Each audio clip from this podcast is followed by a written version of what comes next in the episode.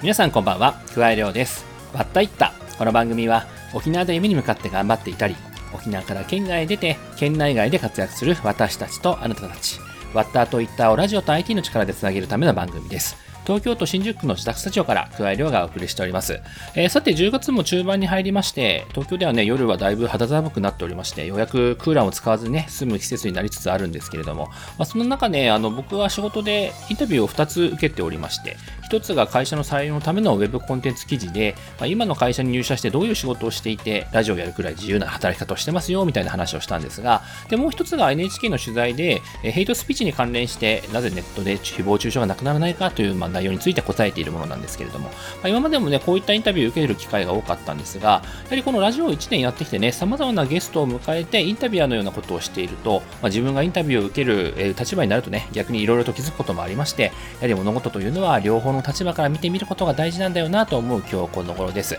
えさて今回はインタビュアーとして1000人以上に話を聞いてきた方をゲストに迎えた55回目のわったいった始まります。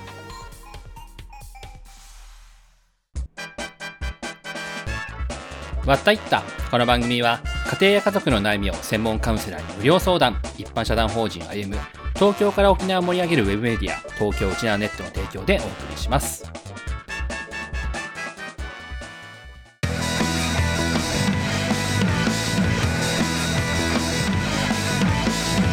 加え量のわったいった。加え量がお送りしているわったいった。本日のゲストは、有名雑誌などでライターやインタビュアーとして活躍しているフリーランスライターの宮平なつきさんです。 Zoom で収録したトークをお聞きください。それではどうぞ。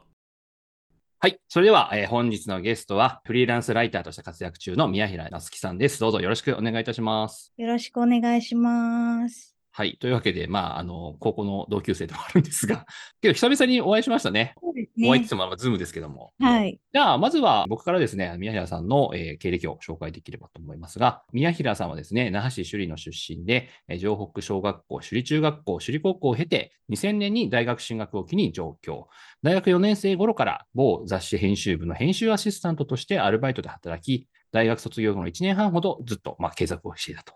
そしてその後ですね、旅行雑誌の営業部でアルバイトをしながら、様々な出版社への求人応募を続け、2006年に集英社ノンの編集部にて、ライターとして働くことになります。以来、フリーランスライターとして、ノンノやセブンティーン、明星などの複数の雑誌やウェブ媒体、メリーなどで執筆を続けていますと。いうところでございまして、結構インタビューすることが多いということで、普段とはまあ逆の立場ということで、伝えるとなかなかね、ないかもしれませんが、ちょっとそれも含めて掘り下げていければなと思っております。では、まずは、まあね、あの、同じ種類で生まれ育ってというところではあると思うんですけれども、あのね、実際に今、その、まあ、インタビューもそうですけど、ライターとしていろんな記事を執筆してると思うんですけど、その小中高校生の頃っていうのは、こういったなんか書くこととかって、その辺では何か？学級新聞みたいなのとか、はい、学級文集とかを手伝うのとかが好きだったかなっていうぐらいですかね。何かを伝えるのが好きだったのかなっていう感じですかね。うん、なるほどね。うん、で、それで、えー、大学を進学を機に、まあ、上京するわけなんですけど、はい、上京したいって思ったのはどういうきっかけだったんですか？大学進学も特に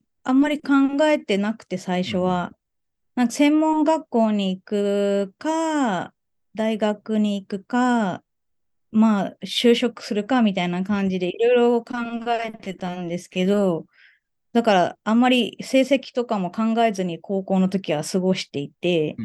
で最終的に大学に行った方が道が広がるかな、その後の道が広がるかなと思って、大学進学を選んだんですけど、なんか沖縄って結構留大に行けみたいな人が多いじゃないですか。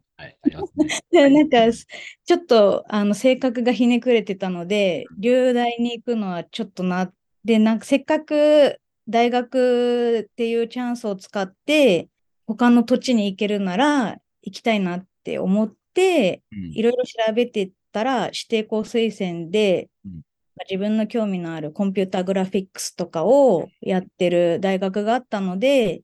そこに指定校推薦を応募したっていう感じです、なるほど。あじゃあ、大学ではそういった CG とかその辺のやってたんですか？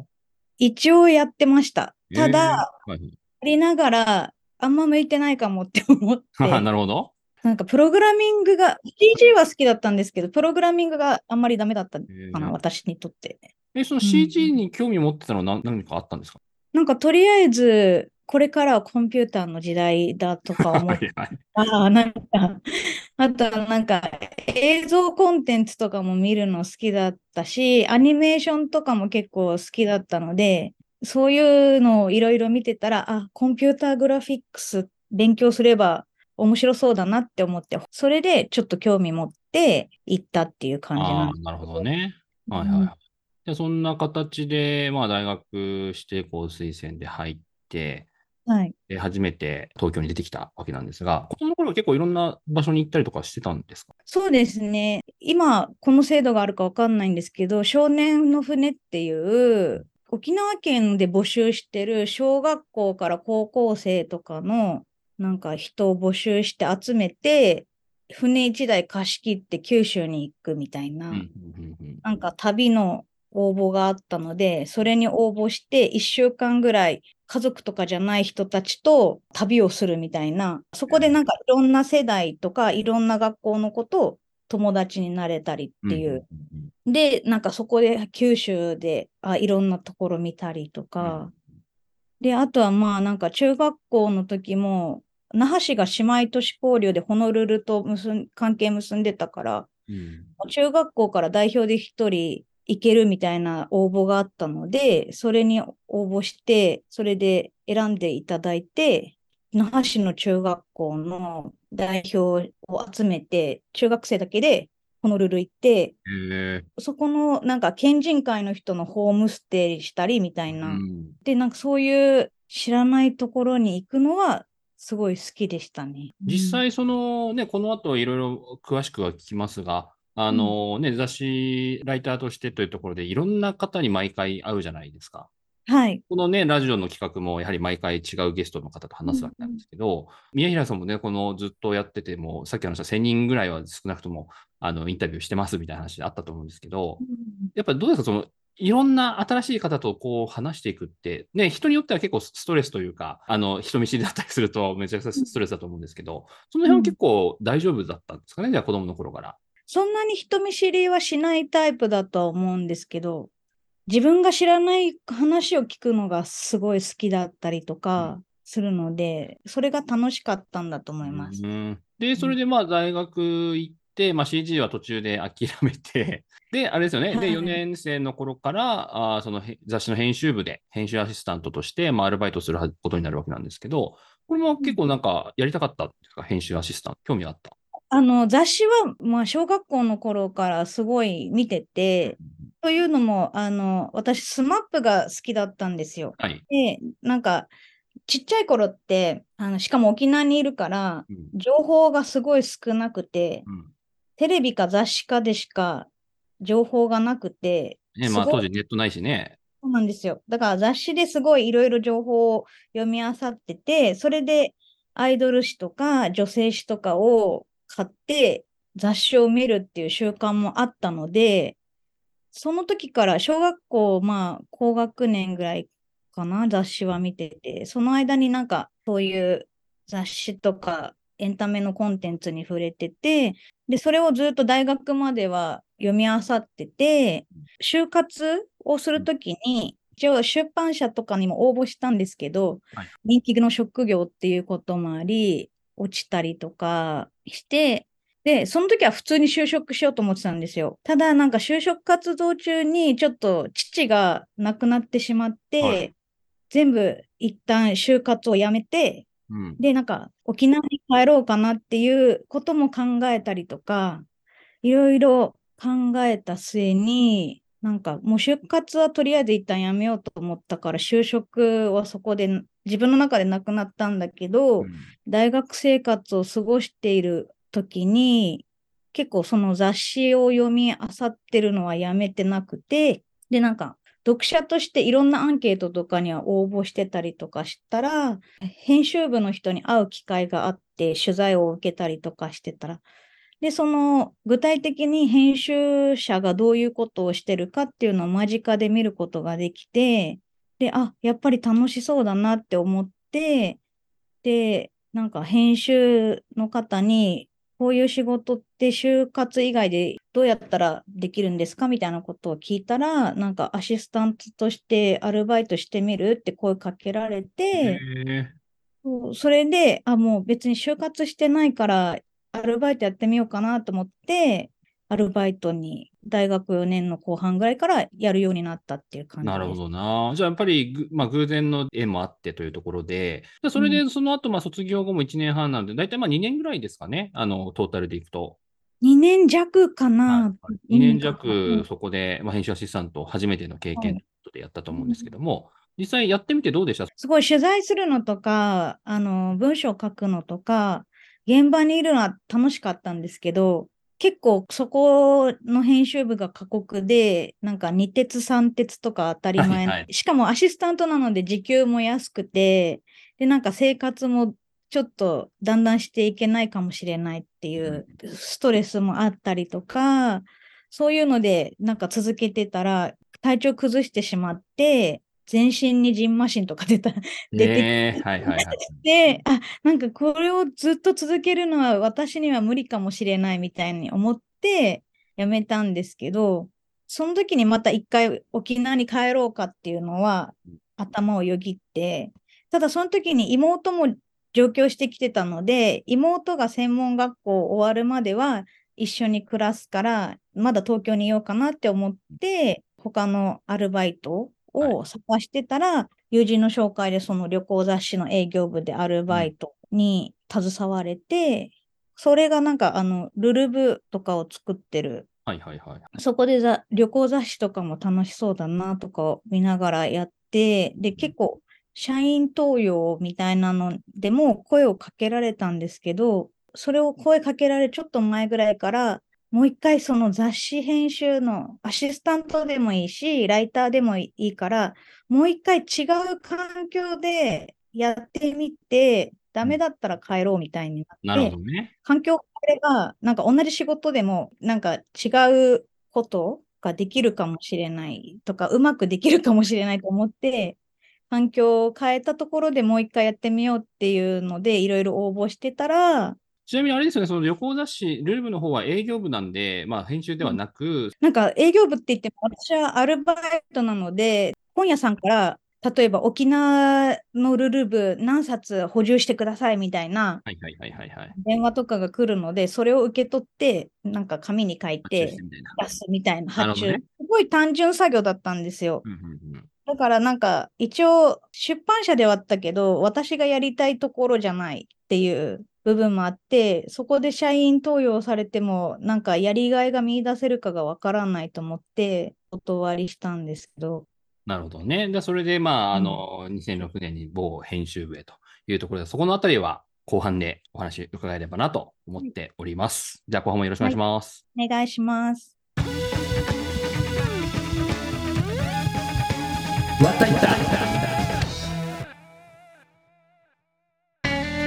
わったいった本日も東京新宿の自宅スタジオからお届けしています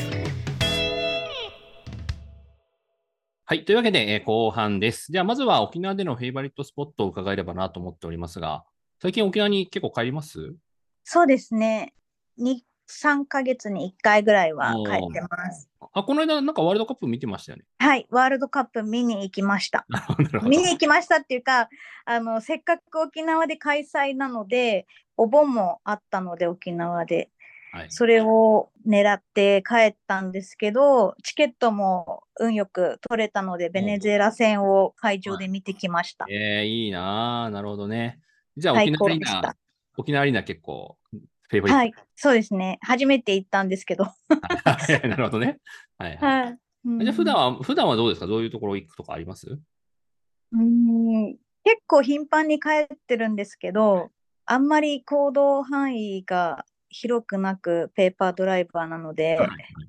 なので、まあ、フェイバリットスポットがそんなにないんですよね。うんうんうん、まあ、あえて言うなら、まあ、毎回立ってる那覇空港かなっていうぐらいで。まあね、船以外だったら、ね、毎回そうですね。はい。必ず行くところあります空港の中で。空港食堂はたあまはいはいはいに行きますね。なんか沖縄の料理が全部食べられるっていう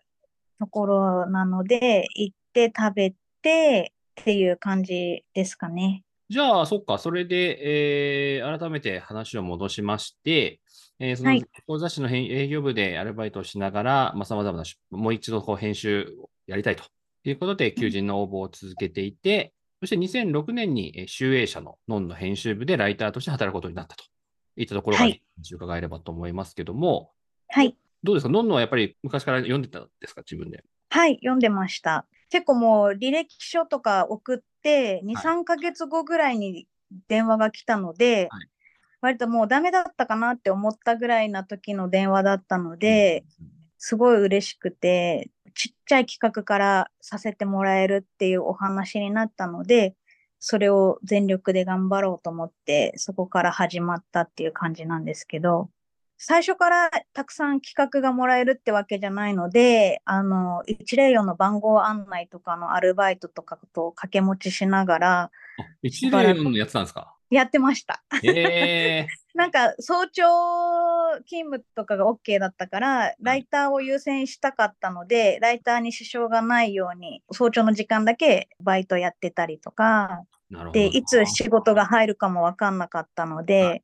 で、のので、ちょっとずつ仕事をもらえるようになって、で、まあ、フリーライターとしてだけでも食べられるように、いろいろお仕事を他の編集部からももらえるようになったっていう感じですかね。なるほどな。で、うんそれで、まあ、ライターとして経験積みながら、まあ、104の、あの、アルバイトもしながらですけど、はい。で、やっていって、で、まあ、徐々にはい認められていったっていうところですよね。そうですね。はい。まあ、そこからね、もうなんだかんだもう17年とか8年とかうんそう、そのぐらいですかね。続けているわけですけれども、で、それ、の時に、まあ、のんのでだけではなく、セブンティーンとか明星でしたりとか、様々な雑誌やウェブ媒体でも書くようになった。はい。どうですか、そのライターとして活躍していく中で、大変だったところとか、逆に面白い、やりがいがあるところって何かありますか？そうですね。大変なことはやっぱり文章をまとめないといけないっていうのは大変ですかね。結構分量で言うと、100取材したとしたら、原稿で書いて雑誌にまとめられるのが10ぐらいあるかないかとかもあったりするので、それをまあ分かりやすくまとめて書くとかっていうのはすごい労力がいるので、時間かかったりもするし、自分がいいと思っても、あの編集の方がちょっと違うって思ったらまた書き直さなきゃいけなかったりだとかもあるし、そういうのの繰り返しです。いやね、まあね、本当にあの、まあ、今日この瞬間は僕が聞き手で、宮平さんがまあ話してなわけなんですが、普段逆の中でね、そういったいろんな方にどう話してもらおうかみたいな話とかもああ、そうですね。してると思うんですけど、どうですか、もううん。1000人以上インタビューしてきた中で、なんかこう、コツみたいなのってあります？話が広がるように、日頃からもう自分のうん。あらゆる引き出しを増やしておいて、どんなことを言われても返せるようにしたりとか、あと、まあ、わからなかったらわからなかったで、ちゃんとそれってどういうことですかって聞けるようにはしようかなって思ってるっていうなるほどね。うん。実際どうですか、その1000人以上やってきて、なんかうんこう、記憶に残ってるというか、うん。この人のインタビュー良かったな、みたいなのって何か、誰かあります？まあ言える範囲になると思う。結構いろんな方に取材をしてきて、一人一人思い出深いんですけど、やっぱり個人的には自分がちょっとファンだったっていうスポーツ選手、サッカーの選手なんですけど、あの、内田篤人選手に北京オリンピック後にインタビューができたことがすごい思い出深いなと思っていて、その時にもう自分が取材する前からずっと見てた人を満を持してお話しできるっていうのが初めてだったので、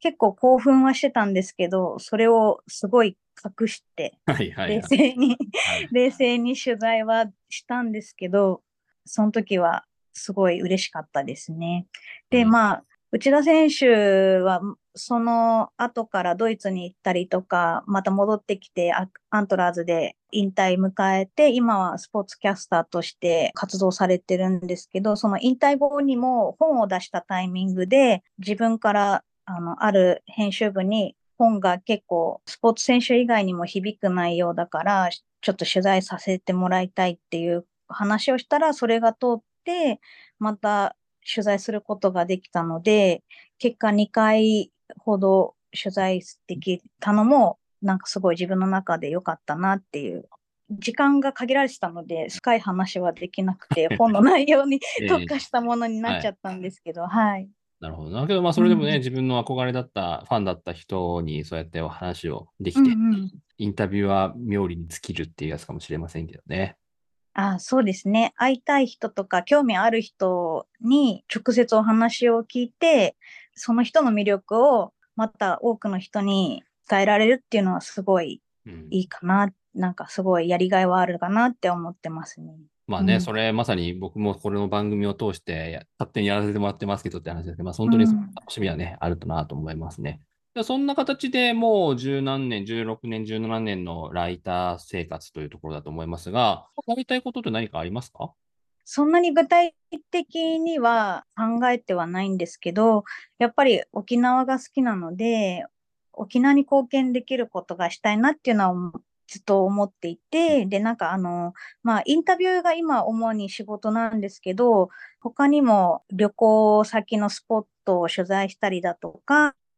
恋愛テーマだったり、ダイエットテーマだったりっていうのを二人もしてきたので、なんか沖縄の何かスポット的なものを紹介することとか、あとまあ、インタビューもやってるので、エンタメ系を盛り上げる記事を書けたりとか、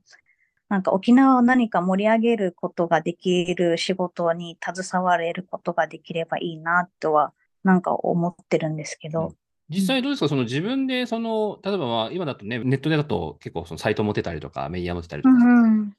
まあ、そういうのを自分でやってみようかなみたいなことはあまりないですか？まあ考えたんですけど、結構探してると、もうやってる人が多いんですよね。だからなんか、まだその人たちに勝てる何かっていうのを自分で見出せてなくて、うん、うん、なんか同じことやっても意味ないから、はいはい、そうですね、自分で何かを引っ張ってできればいいかなっていうのはあるんですけど、まあ、あとは今、まあ、東京で沖縄そば屋さんの手伝いをたまにあの、知り合いのつてでやったりもしているので、なんか沖縄の食文化とかと、あと、まあ、スポーツとか運動を絡めた何かを、なんか PR できることとかを立ち上げたりとかするのも、なんか楽しそうだなと思っていたりはするんですけど。あの、群馬の高崎市で、うんうん。絶飯プロジェクトっていうのがあって、はい。これあの何かといえばもうすごい老舗の飲食店を、要はもう絶滅して、いつ要は閉店してもおかしくないというか、高齢化とか含めてね。っていうところで、なんか取材をして、で、ご飯も、お店とのご飯食べるんですけど、なんかすごいその人にスポットを当てて、こういう作ってる記事がたくさんあって、それものすごく、あの僕大好きなんですよ。へえ。ドラマかなんかにもなったぐらいなんですけど、沖縄版とか絶対いいのになって思いながら、ね、そういった意味では、宮原さん、あの、インタビューも得意だし、ね、そういった、さっきの話、沖縄のご飯っていうところも含めてだから、やってもらったら見るのになって思いながら そうか、じゃあまた、まずその群馬のやつを見て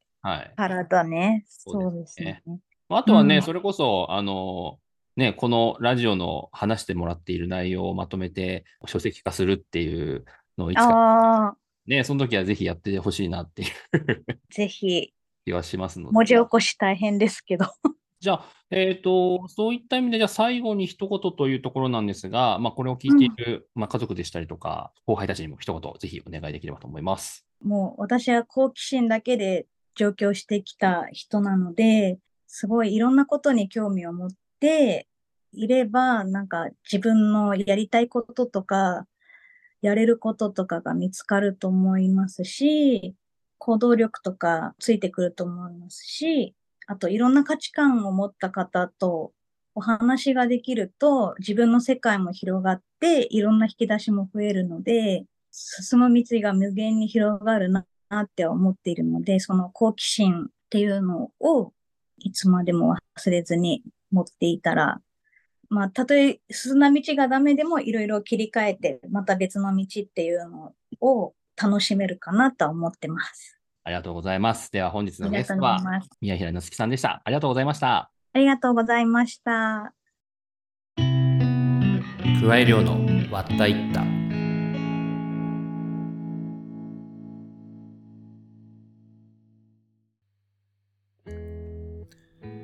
わったいったこの番組は家庭や家族の悩みを専門カウンセラーに無料相談一般社団法人歩む他各社の提供でお送りしました。というわけでエンディングです。宮平なつきさんとのトークいかがでしたでしょうか？いやね、せっかくなんでなんとかこの番組の書籍化に協力してくれないかななんて思って いたりするわけなんですけれども、えー、ワッタイタでは番組への感想や話を聞いてみたいゲスト候補を募集しています。メールはワッタ、watta、アットマーク、r 沖縄 .co.jp、X、Twitter のハッシュタグはカタカナでワッタイタでもお待ちしています。過去の放送はポッドキャストで全て聞けますので、ぜひそちらもチェックしてみてください。えー、さて、いよいよ2週間後に迫った公開収録イベントなんですが、なんと沖縄県民に愛されている宮平乳業さんが協賛してくれることになりまして、ということでね、当日は会場で牛乳の試飲とか T シャツの販売とかね、行う予定なので、だいぶ賑やかなイベントになりそうだなと思っております。えー、詳しくは番組やラジオ沖縄のホームページを見てもらえればと思いますが、再来週10月27日金曜日19時、ぜひ那覇のアウトプットまでお越しください。えー、さて、次回ですけれども、バンド活動や飲食店の店長をしながら、県内外でイベンターとしても活躍している赤嶺雄一さんにお話を伺います。というわけで今回はこの辺でお相手は桑井亮でした。